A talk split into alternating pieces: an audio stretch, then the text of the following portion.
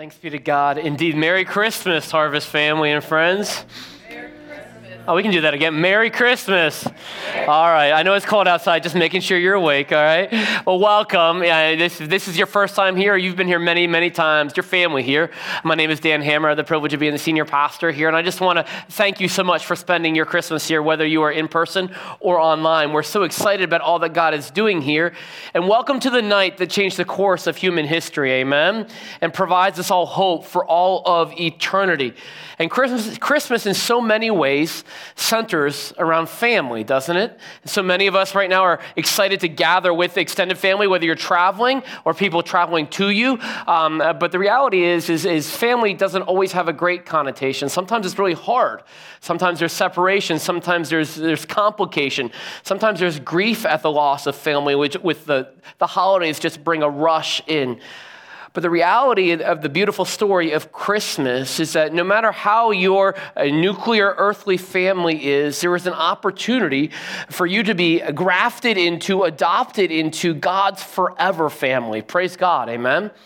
The first Christmas, did you know, centers around family right? It's a story of a nuclear family, Mary and Joseph, forged together supernaturally as each chose to live, to take steps of faith through great adversity, through great fear, through countercultural obedience. It's a story of adoption, it's a story of life and hope.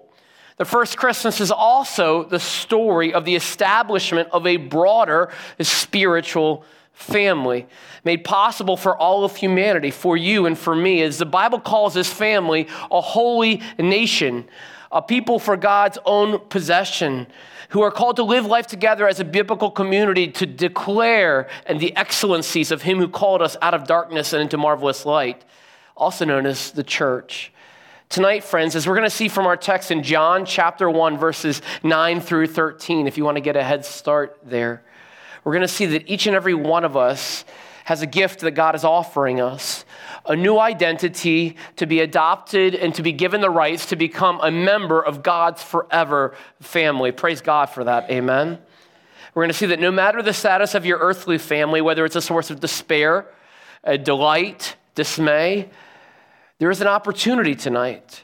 There is a family and there is a father that loves you, that created you, that, that, that sent his son to die for you, that wants to live forever with you. That's the story of Christmas. God breaking through for you and for me in hopes of adopting us into his forever family. The story of Christmas is the story, is a gift of God for all eternity. Now, who's excited to open some gifts under the tree tomorrow, right? Eh, awesome. Well, I got good news for you. You don't have to wait until tomorrow to receive the greatest gift you will ever get. And it is not a gift that is found under a Christmas tree, but it is a gift that was Jesus purchased for you on the tree, on the cross of Calvary. Now, the thing about this gift that you are going to be offered tonight and every night is it requires a response. And you are either going to receive it or you're going to reject it. There's no middle ground because if you choose not to receive it, however close you are to receiving it, you are by definition rejecting it. God is offering you a free gift, and while it's a free gift to us, it did not come free to God. It cost him his only son, Jesus. And it cost Jesus Christ, the Son of God, his life. That's how loved you are. I pray that you would leave tonight, no matter whether you choose to receive this or reject the gift of God, to know how much you are loved by God. Amen? You are loved here. That's the story of Christmas. It's a story of love, of life, and of light, as we've been looking at the last several weeks in the Gospel of John. I pray that tonight is a night that changes your life for all of eternity. No matter how you walked in here hurting, hope filled, walking through hard times, walking through good times, there is a gift that God is offering you a gift of hope here on earth, of mercy, of, of grace, and of joy, and a gift of eternal security and being together with God for all of eternity. But it's a question, the question tonight is not what Jesus did for you, but the question is what say you? How do you respond to the gift that God is offering you? Because that will alter your eternity and your time here on earth. Here's a big idea for tonight. You'll see it on the screen, you'll see it in your notes. Jesus became flesh so that we can become family. Isn't that awesome? Jesus became flesh, the incarnation, God the Son, not giving up any of his divinity, but taking on humanity so that he could pay the price for your sin and mine to give us the opportunity to become family. Praise God. Tonight, we're going to challenge you throughout the course of the evening and of the next few moments that we have together to respond to this gift in four ways. There are more than four ways to respond, but I want to really challenge you to respond in one or multiple of four ways. The first is to receive the gift. Maybe it's your first time. Maybe you've never given your life to the Lord. I pray that you would do that tonight. Maybe you've been close. Maybe you've been in church all your life, but you'll come to the reality tonight that you've never truly trusted in the Lord. I pray that you would do that. Maybe this is your first time listening to a message from church or being in church. Praise God that you're here. All are welcome here. I pray that you would give your life and receive the gift that God is offering you. In addition to receiving, I pray that some would respond with resting. Life is hard right now. Resting in the gift of the gospel, resting in the truth of the grace of the gospel tonight, this Christmas. That you would be reminded of the realities of the testimonies that we heard earlier about how God is with us and will never forsake us. Or maybe tonight you need to reset, reset on the gift. Maybe your life has gotten a little bit off whack and out of kilter. And Jesus might just be another thing, another item on the shelf, along with your job or your school or your family. When Jesus, in response to the gift that Jesus gives us, commands us to be the thing in our life, that we orient everything else around the spoke and the hub, the hub that everything else is a spoke off of. Would you reset your heart upon the gift of the gospel? Maybe tonight you need to choose to rejoice. I know life is hard, isn't it? But we can always rejoice. Why? Because we have Jesus, right? Not, we might not be rejoicing at the reality of our circumstance, but we can always rejoice at the presence of Jesus in the middle of our circumstance. Amen? Our circumstances always change. Jesus never changes. That's the gospel. So I pray that as we see the gift of the gospel tonight, that we would respond. The gospel demands a response. We have a choice to make tonight, a decision to make tonight. I pray that you would respond that way. Would you, would you pray with me?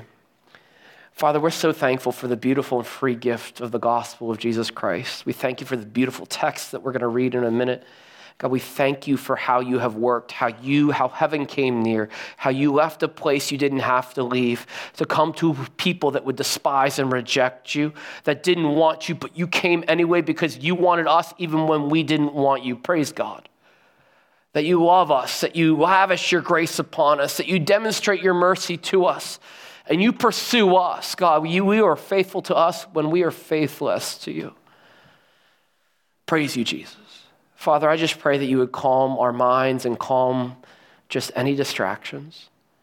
There's so much going on in this season. I just pray for the next few moments that you would speak clearly to hearts that are wandering, to hearts that are rejoicing, to hearts that are hurting, to hearts that are questioning, to hearts that are angry. To every single heart, the answer to our greatest and deepest need is you, Jesus Christ. Thank you for the free gift, and I pray that we would respond in the way in which you would have us. We're so thankful for who you are. In your name we pray. Amen. John chapter 1, if you don't have a copy of God's Word, we have Bibles in the back, and nothing would do me greater joy than to give you a, cop, a Bible as a Christmas gift or an everyday gift or any gift to you. John chapter 1, verses 9 through 13. If you've been with us the last few weeks, we've been going John 1 through 18, verse by verse. Today we're going to be at John chapter 1, verse 9 through 13. This is the word of the Lord as the Apostle John wrote it as he was carried as, along by the Holy Spirit. The true light, which enlightens everyone, was coming into the world. He was in the world, and the world was made through him, yet the world did not know him. He came to his own, and his own people did not receive him. But to all who did receive him, who believe in his name, he gave the right to become children of God, who were born not of blood, nor of the will of the flesh, nor of the will of man, but of God. This is the word of the Lord. Praise be to God. Amen. So, in all of John 1 1 through 18, the, the, the text is answering, John is answering two age old questions Who is Jesus to us? And why did he come for us? And while John answers it, that's the question that lies before you and me today. Who is Jesus to you? And how you answer that question will alter and determine your eternity. John is establishing the divinity of Jesus and he's declaring the mission of Jesus that Jesus is God He is the Son of God who didn't give up any divinity but took on humanity so that in order so he could pay the price of our sins for all of eternity completely and offer us the hope of salvation and reconciliation. There is no way but back to the Father except through Jesus. Jesus is the only pathway to a restored and reconciled relationship with God the Father. That is what this text is teaching us and making very clear to us. In verse 9, it says that the true light, that's Jesus. Like we look for a lot of different lights in darkness, which enlightens everyone. Praise God for that, right? Was coming into the world. Jesus came into the world, he became flesh. Now, the world is a dark place, isn't it? We live in a fallen in a broken world. You just have to open the front door, turn on your social media, live about a minute, right? Wrestle with your own flesh, and you'll see the reality that death, that depravity, that destruction, that pain, that sickness, that illness, that mental struggle, that addiction, that all of these things that plague our world, hostility, were not a part of God's original design when He created Adam and Eve in the garden in perfect relationship with Him. But when sin came, it, it disrupted the world. And there was a broken relationship between man and God. And man needed an intermediary because our sin requires a perfect sacrifice. Anybody perfect in the room? No, not me. So none of us can pay the price for our own sins. We can't earn it, we don't deserve it. Thus, God sent his Son, the true light, verse 9, which enlightens everyone coming into the world. Where are you looking for your light in the darkness tonight? A lot of us look to a lot of different things. We try to fill our life and search for the light and doing more, striving better, achieving. But the only hope for our salvation is Jesus. He became flesh for us. Christmas Day what we're celebrating right now is the D Day of the gospel. It's the invasion of the hope of Jesus Christ. Amen. Jesus is light. He's the, John is describing it again. He had already called Jesus light back up in verse 4 and 5. And now again in 9, he's saying he's the true light. You might see other lights, but Jesus is the true light. He's the only one that can save. But here's the reality that we're going to see tonight the gift that Jesus is offering us requires a response, and you're either going to receive him or you're going to reject him. And to reject the Lord as your Savior leads to your own destruction here on earth and for eternity. To receive Him means that you can have hope here on earth and you can spend eternity in personal relationship in the presence of the Lord for all of eternity. Praise God, you can be delivered. The question is, what's your decision this Christmas? And again, there's no, there's no in between. You're either choosing A or B, rejection or receiving. The two decisions that we have that we see right in this text are this. The first one, my Christmas decision, is to reject Christ and then be rejected for all of eternity. Look with me at verses 10 and 11. Jesus came into the world, right? He came, verse 9 teaches us he comes. Verse 10 says, He was in the world, and the world was made through him, yet the world did not know him. He came to his own, and his own people did not receive him. The Jewish people rejected him. In fact, many Jewish people, after he was born in the world, would not just reject him, but they would yell, What? Crucify him. He came to offer life, and they gave him death. Man, the world is a hard place, right? But praise God that God is not limited by our purposes as man, but God uses even our shortcomings to accomplish his purposes because it was through that very crucifixion that God was making a pathway back to unification with God the Father because there was Jesus had to die.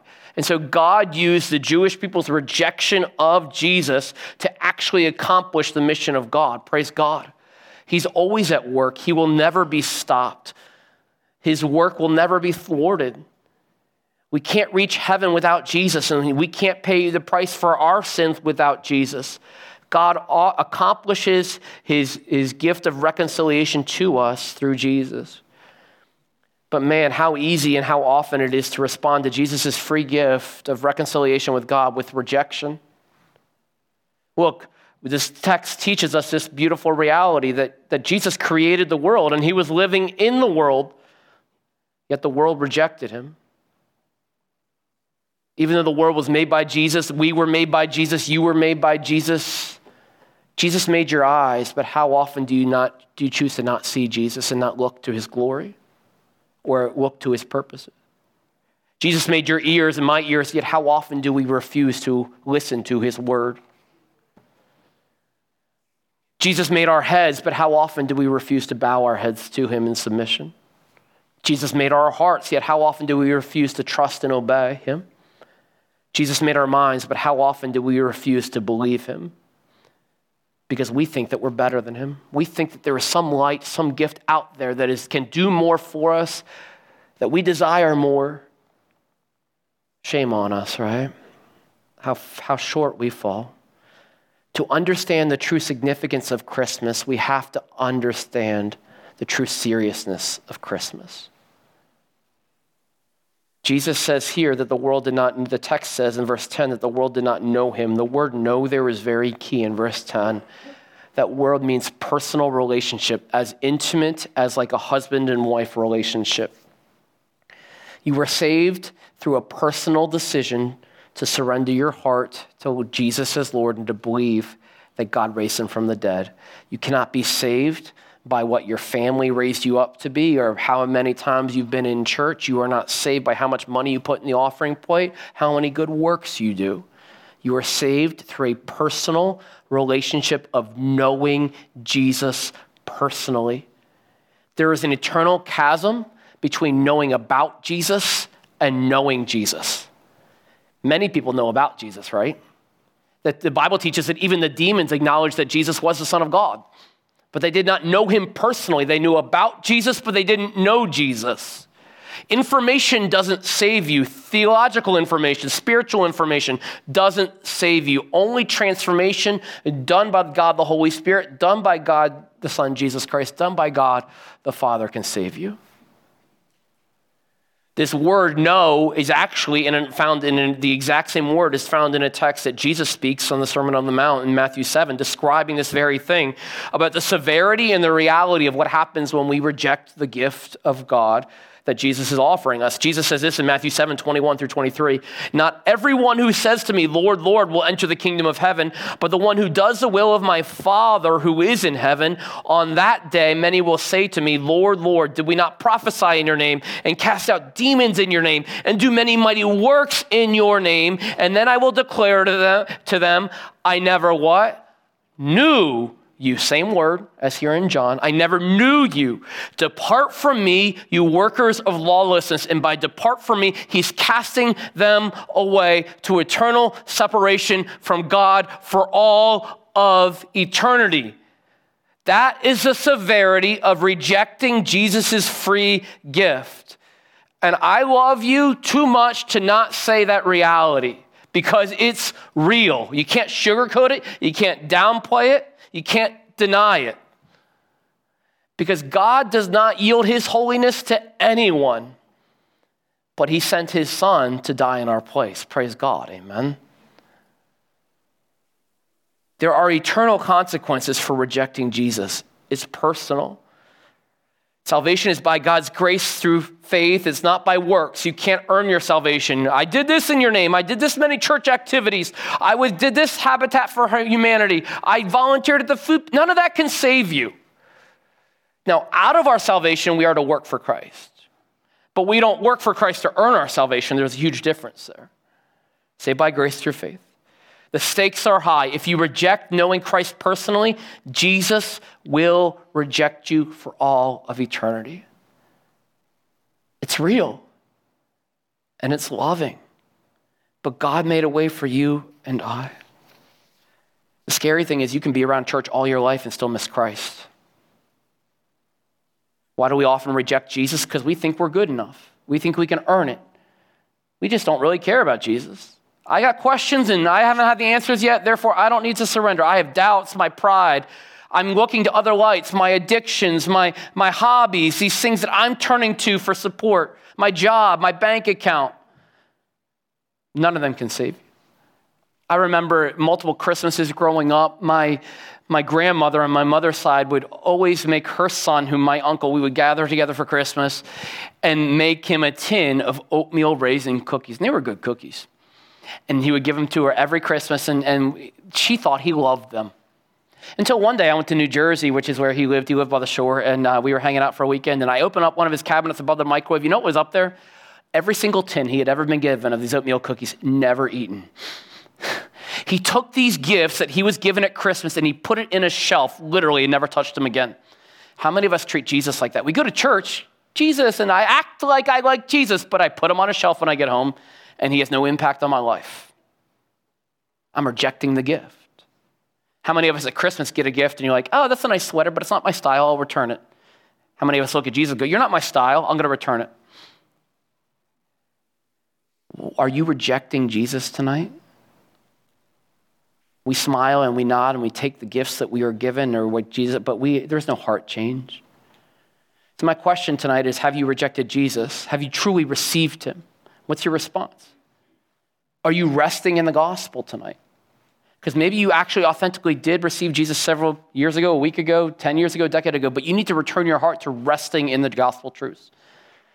Stop trying and start resting in the grace of God. Maybe you need to reset your heart on the gospel priorities that Jesus should determine how you spend your money, how you use your time, how you set your calendar as you go into the new year.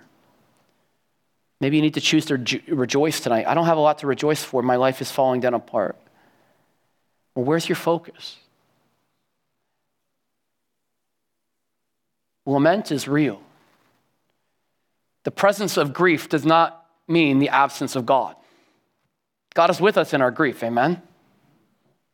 We can grieve and we can praise at the same time. Read the book of Lamentations, chapter 3 especially. It's important to do that. The book of Job teaches us that. So tonight, have you rejected the gift of God? He's giving you a gift right here. Are you choosing to reject it? Because if you reject this gift, God, Jesus, will reject you for all of eternity. Matthew 7, his words. It's real. The gift is free, the consequences are significant. The other decision that we can make tonight is this to receive Christ, the second decision, to receive Christ and become forever family. Look at verse 12. It's like these people rejected God, verse 10 11. But, I love the word but in the Bible, right? But to all who did receive him, the gift that is Jesus, who believed in his name, he gave the right to become children of God. Salvation is possible for all of us. The God's word teaches us in 1 Timothy 2 that God desires all men to be saved. Jesus was rejected, rejected by the Jews, but praise God, he offers salvation to all Jews and Gentiles because the majority of us in this room, if not all of us, are Gentiles. Praise God that he makes a way for all of us. How do we receive it? Well, the text teaches us what does it mean to receive him? It means to believe in his name. Receive means to receive Jesus means to choose to fully rely on him in all parts of your life, not just some of them. To believe in the name of Jesus means that we trust that Jesus is the Son of God, that Jesus is the Lamb who would be slain for our sins, that Jesus is Emmanuel, God with us, that Jesus is our substitute, that Jesus is our peace, that Jesus is the Christ, which means Messiah. Praise God, amen. Our decision to receive Christ is our declaration that our salvation can be found in no other name but Jesus Christ. Tonight, friends, who do you say that Jesus is? Jesus is offering life to you. Who do you say that he is? Is he your Savior? Is he your Lord? Or is he something else? Believe is a key word in the Gospel of John. It might be the key word. It appears nearly a hundred times throughout the entire Gospel in one form or another. It means to entrust and to place your confidence in, to fully rely on, to put all of your weight in, to put all of your eggs in the Jesus basket. I'm not going to hedge my bets. I'm going all in in my finances, in my marriage, in my parenting, in my life, in my job. I'm all in on Jesus and I want to live for Jesus. Is that you tonight? John was writing again to both a Jewish and a Gentile audience, and, And as we fast forward to John 20, 31, where he gives us the reason for why he's writing, he, he states the purpose uh, statement for the entire book. And just to remind us again of the importance of belief, which he talks about here in verse 12. But here's the synopsis for the entire Gospel of John. Now, Jesus did many other signs in the presence of the disciples, which are written in this book. But these are written so that you may what? Believe that Jesus is who? The Christ. Believe in the name of Jesus, the Son of God, and that by believing you may have life in his name. Say you with me. You.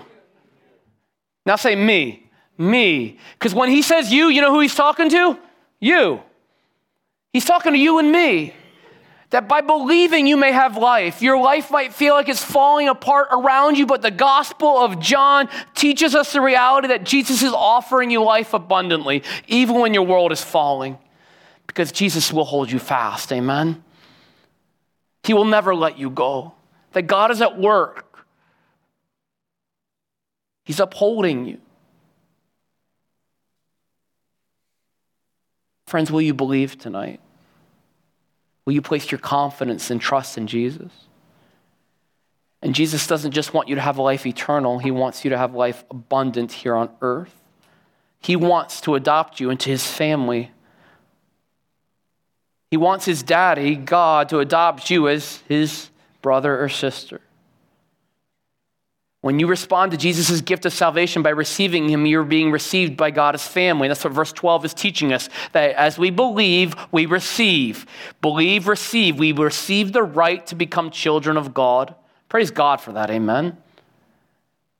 That God no longer sees you. When you choose to offer this gift, which you are being given tonight, when you receive it, put your trust in it, God no longer sees you as distorted by your sin. He sees you as delivered by your sin, through your sin from Jesus. He no longer sees you alienated from Him. He sees you as adopted. He no longer sees you hostile, he sees you as holy. Because no longer do you show up to the dinner table of God in your rags of sin, but you show up clothed in the righteousness of Jesus with a rightful seat with a name card on it, sitting at the table of God where mercy and grace are overflowing. Praise God, amen. He's inviting you over for dinner tonight. He wants you to sit at the family table and never, ever leave. Praise God for that. Adoption is at the heart of the gospel. First, we have Joseph and Mary at Christmas. Joseph choosing to adopt Jesus as his earthly son. And here, this te- is teaching us the reality, the theological reality, that when Jesus came, he entered into the world, as verse 9 said.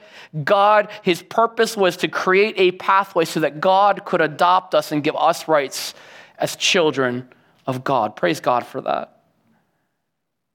This past summer, Ann and I had the privilege of, of witnessing in a virtual court our family grow as Ann's sister and brother, our brother-in-law adopted a beautiful girl into our family, their family. And we watched as the judge said, here are the rights that you, the girl has, and here's the responsibilities of the parent. You need to take care of them and clothe them and provide for every single one of her needs. Are you willing? Yes, we are. And how much more so does God look at us, right? And go, I'm willing to cover every single one of your needs as you are grafted and adopted into my family. I will take care of you, I will watch over you. Praise God for that. So, what does it mean to be children of God? What rights do we have as this text is teaching us? I think Paul helps us a little bit understand this, the rights that we have as children of God in Romans 8, verses 15 through 17a. He says, For you did not receive the spirit of slavery to fall back into fear, but you have received the spirit of adoptions as sons by whom we cry, Abba, Father. You know what that means? Daddy. The Spirit Himself bears witness with our spirit that we are children of God. Just like Ann and I got to witness the adoption of our niece, the Holy Spirit is bearing witness to our eternal adoption. And He doesn't just bear a witness, He secures it. And if children, then heirs, heirs of God and fellow heirs with Christ. Isn't that amazing? That God is writing you into His will, that you have the heir of eternity. That, and look what happens with Jesus. Jesus just isn't our Savior anymore, He's our big brother. Isn't that awesome? There's no better big brother than to be a co heir with Jesus Christ. That's awesome. Our path to becoming family is not through anything we do, but it's through what Jesus has already done. And that's what verse 13 is teaching us. How do we become a member of God's family? How do we get this right? Well, here's what John is saying. He says three not don'ts and then one do. He, the first thing he says is, My right to become family with God does not come by blood lineage. When he says, who were born not of blood, it doesn't mean, what John is saying is, it doesn't matter what family you were raised in, whether you've gone to church all your life or whether this is your first day in church. Everyone has the same equal opportunity to receive the gift of God. Praise God for that. Like, you can't just get into heaven because your parents took you to church your entire life or your spouse takes you to church. It's a personal decision. The second thing that's happening here is this he says, My right to become family with God doesn't come through my works, but through Jesus' work. Verse 13, nor of the will of flesh. I can't work harder. I can't just grind through it to get my salvation. Nor, in the third way, my right to become family with God doesn't come through my just desire, but through surrender that verse 13 says, not only just the will of the flesh, nor the will of man. I can't just want it. I want to be a family member of God. I'm, i want it so bad, I'm going to manifest it into existence. It doesn't come through manifestation, it comes through justification and transformation that only the Holy Spirit does as Jesus pays the price for your sins and as you surrender your heart to God. That's the only way that we can become family. Because how do we become family? What's the last three words of the text? Verse 13 right there but of who? God. God's the one doing the work. It's not because of anything we have done, it's because of everything God has done. Praise God for that. And the beautiful reality is don't, we don't just gain a vertical family when we give our lives to the Lord, but we gain a horizontal family. Not just Jesus, right? But you know who else you gain his family? Look around the room right now. Like literally, look around. Like this is family, right? At Harvest, when we say your family, it's not just words, it's reality. That no one has to live life alone or walk through life alone. That we can lean on not just God, but each other. And we're not perfect. I'm not perfect. This is not a perfect church, but we are a pursuing church together. One mission, one family, one church. Getting after the glory of God, living on mission for God together.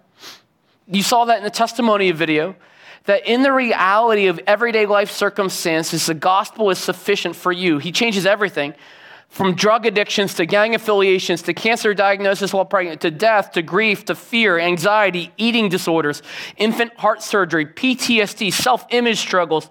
Jesus breaks through. Praise God. Amen. That's verse 9. He's the light, enlightening everyone. That he penetrates every situation into our darkness and he meets us where we are and he loves us and he brings the life and the hope that we need. He is the mercy in our mess. He is the deliverance from our darkness. He is the grace in our grief. He is the peace in our problem. He is the salvation in our sin. Praise God for that. So, how do we receive Christ? Well, as easy as ABC one, two, three, right? Here are the ABCs of receiving Christ. First, admit that I'm a sinner and need help. This is what it means when it says, To all who have received, verse 12. How do you receive? First, admit that I'm a sinner and I need help. It's humbling to admit that we're weak, right? And to ask for help. We need to do it's the most freeing thing you can ever do. I can't save myself. Second is to believe. Believe that Jesus is the Son of God, that He is our Savior, that He was crucified and He once and for all paid the price for your sins and mine. He was raised to life. To go all in on that, to put all my weight on Jesus as the only way. Not just another way, not just another God on my shelf with my hobby, my bank account, my, my sports my work, my student government, my PTAs, my resume. No, he is the thing. Romans 10:9 says that when we believe, when we confess with our mouth that Jesus is Lord, and we believe in our hearts that God raised him from the dead, then what? Then we will be saved. Praise God for that. We need to believe.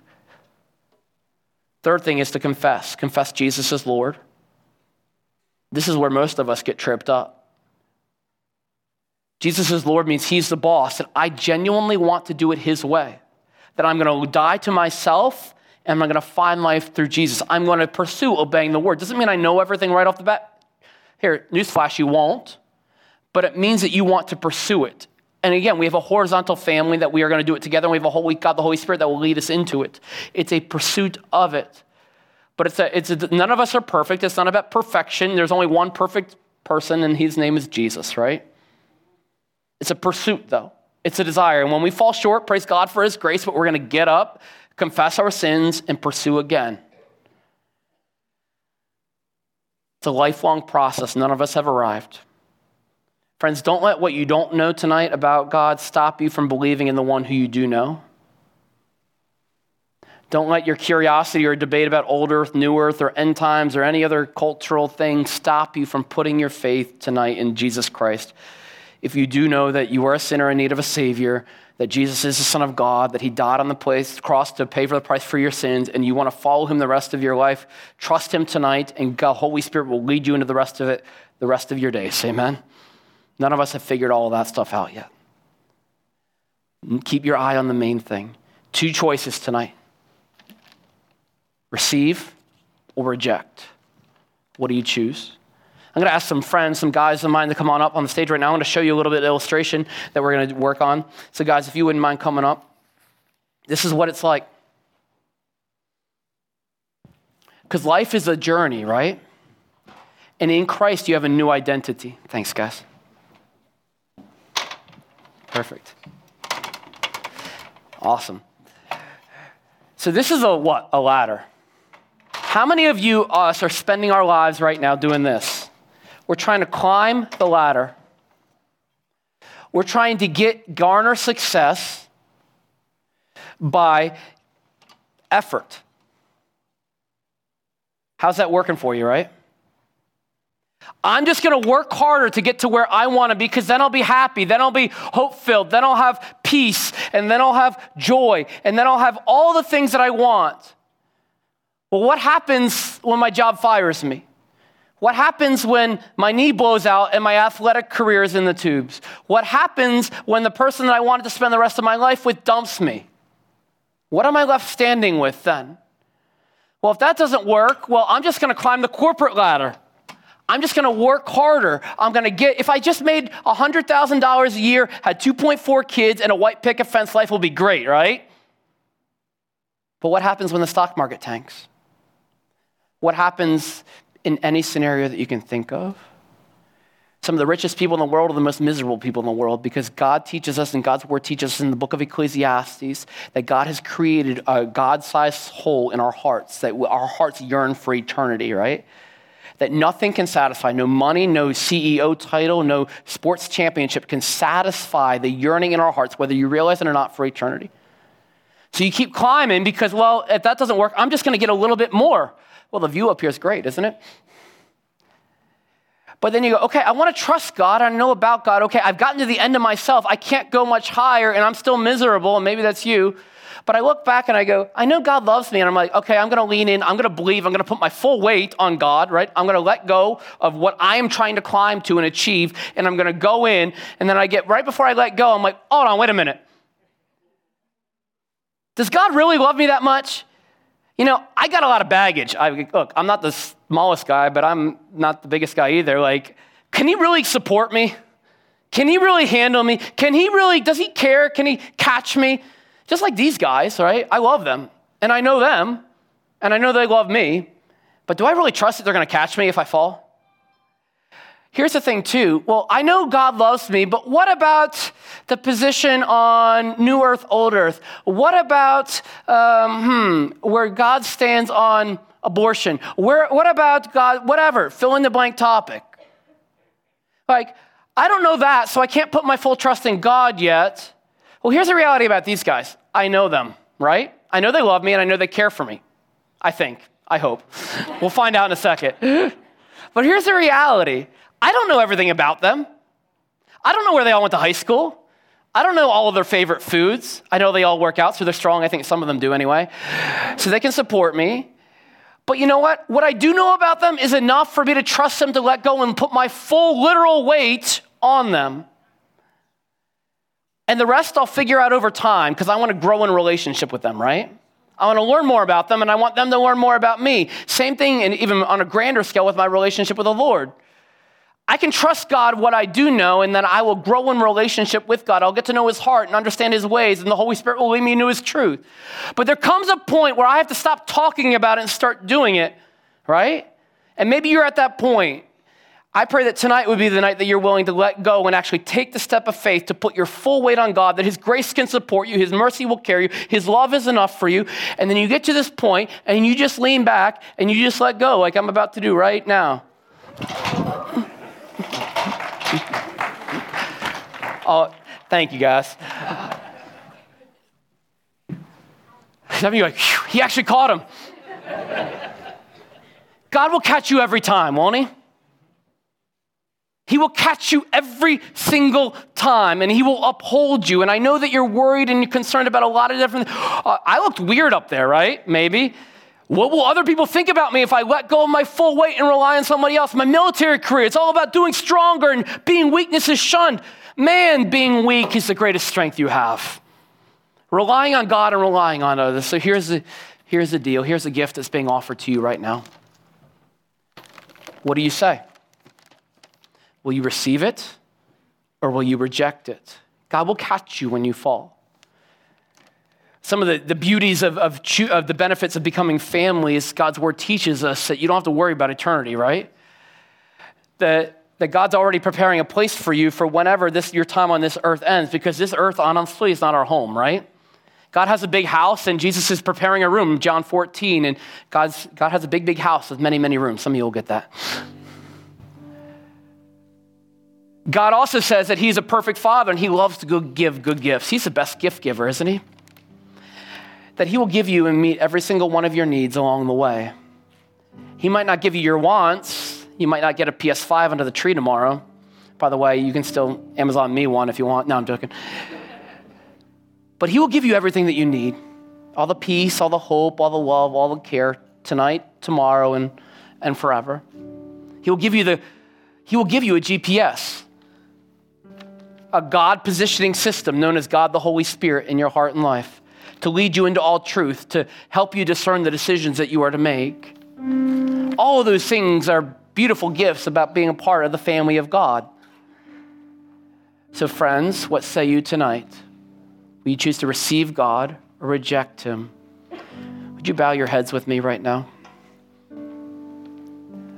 Amy's going to continue to play, and I'm going to ask you to respond. I'm going to ask you to respond in one of the four ways, because I think we all have a response to the gospel tonight, or maybe multiple ways. The first is this Will you choose? Maybe you've never done this before, and just be real. It's okay. Have the humility to go, maybe I've been in church all my life, but I've never really given my life to the Lord. Let that be tonight. Or maybe it's your first night here, and you're like, God, I, I just need you. I, I've been searching and yearning and working, and nothing is satisfying. And God, I want you. I don't even fully understand, but I want you. Will you admit tonight that you're a sinner and say, God, I, I believe that Jesus is the Son of God, that He died on the cross for my sins, and I want to spend eternity with you. And God, I want to follow you, Jesus. I want you to be my, my Lord, and I, I want to figure that out. I don't fully comprehend that, but I want it, and I want to walk that journey. Would you, would you just pray with me right now? You can repeat my words or you can say your own words. And it's not about the prayer that saves you, it's about the posture. It's about the posture of a heart that produces the fruit of this prayer. God, I'm a sinner and I confess my sin and I want you to be my Savior. I believe that you're my Savior.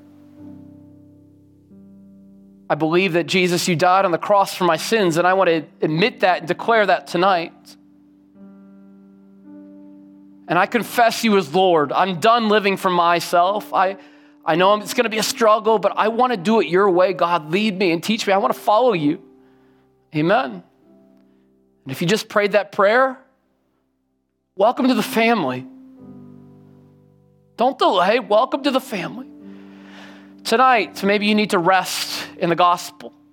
It's a free gift, but maybe you've strayed from it because you got caught in the hustle and bustle of the season or doing good works or church work or your business or whatever it is, and you just need to pause and rest in the grace of God, in the satisfaction and the sufficiency of Jesus Christ. He's enough. Maybe you need to reset. Your life has gotten out of whack. You need to realign your life, recenter your life on Jesus as the center. No longer trying to build your kingdom, but get back to building God's kingdom.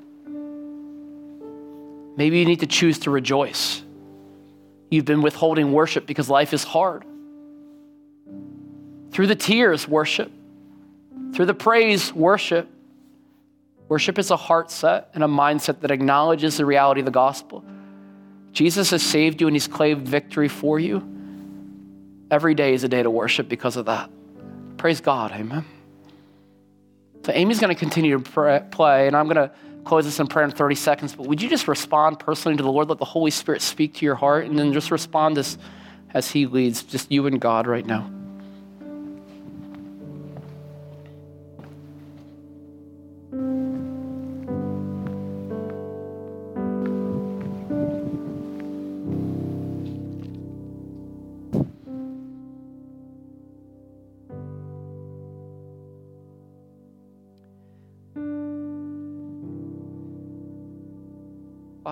For the gift.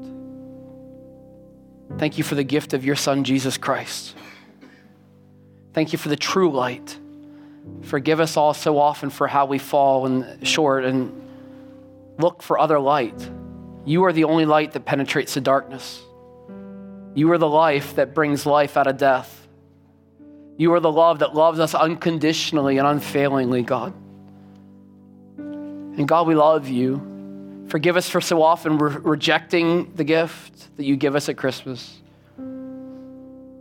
And God, I just pray tonight that we would receive you and we would trust you, that we would rest in you, that we would reset our lives around you, we would rejoice because of the gift of the gospel of Jesus Christ. God, we love you. In your name we pray. Amen. Friends, would you pull out your candle that should be on your chair or a chair around you? And what we're going to do right now is we're going to reflect and we're going to rejoice because the light of the world, Jesus Christ, is here. Amen. And he is the true light, and he enlightens all John 1, verse 9, that we saw tonight.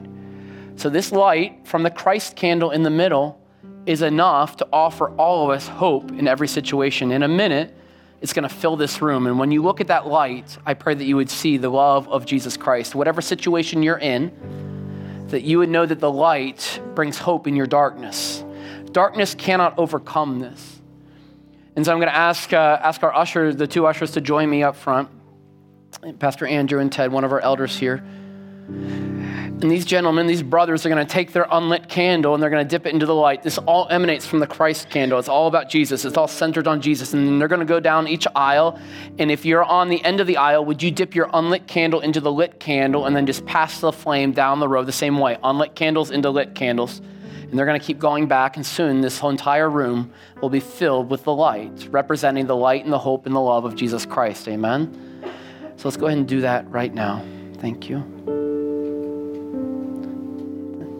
Thank you, guys. Thank you. Go ahead. And we're going to commemorate that with song as well. Tonight is a holy night. It is a night that light penetrated the darkness. It is a night of our Savior's birth, that we remember our Savior's birth. Praise God for that. Would you stand with me now as we sing O Holy Night together?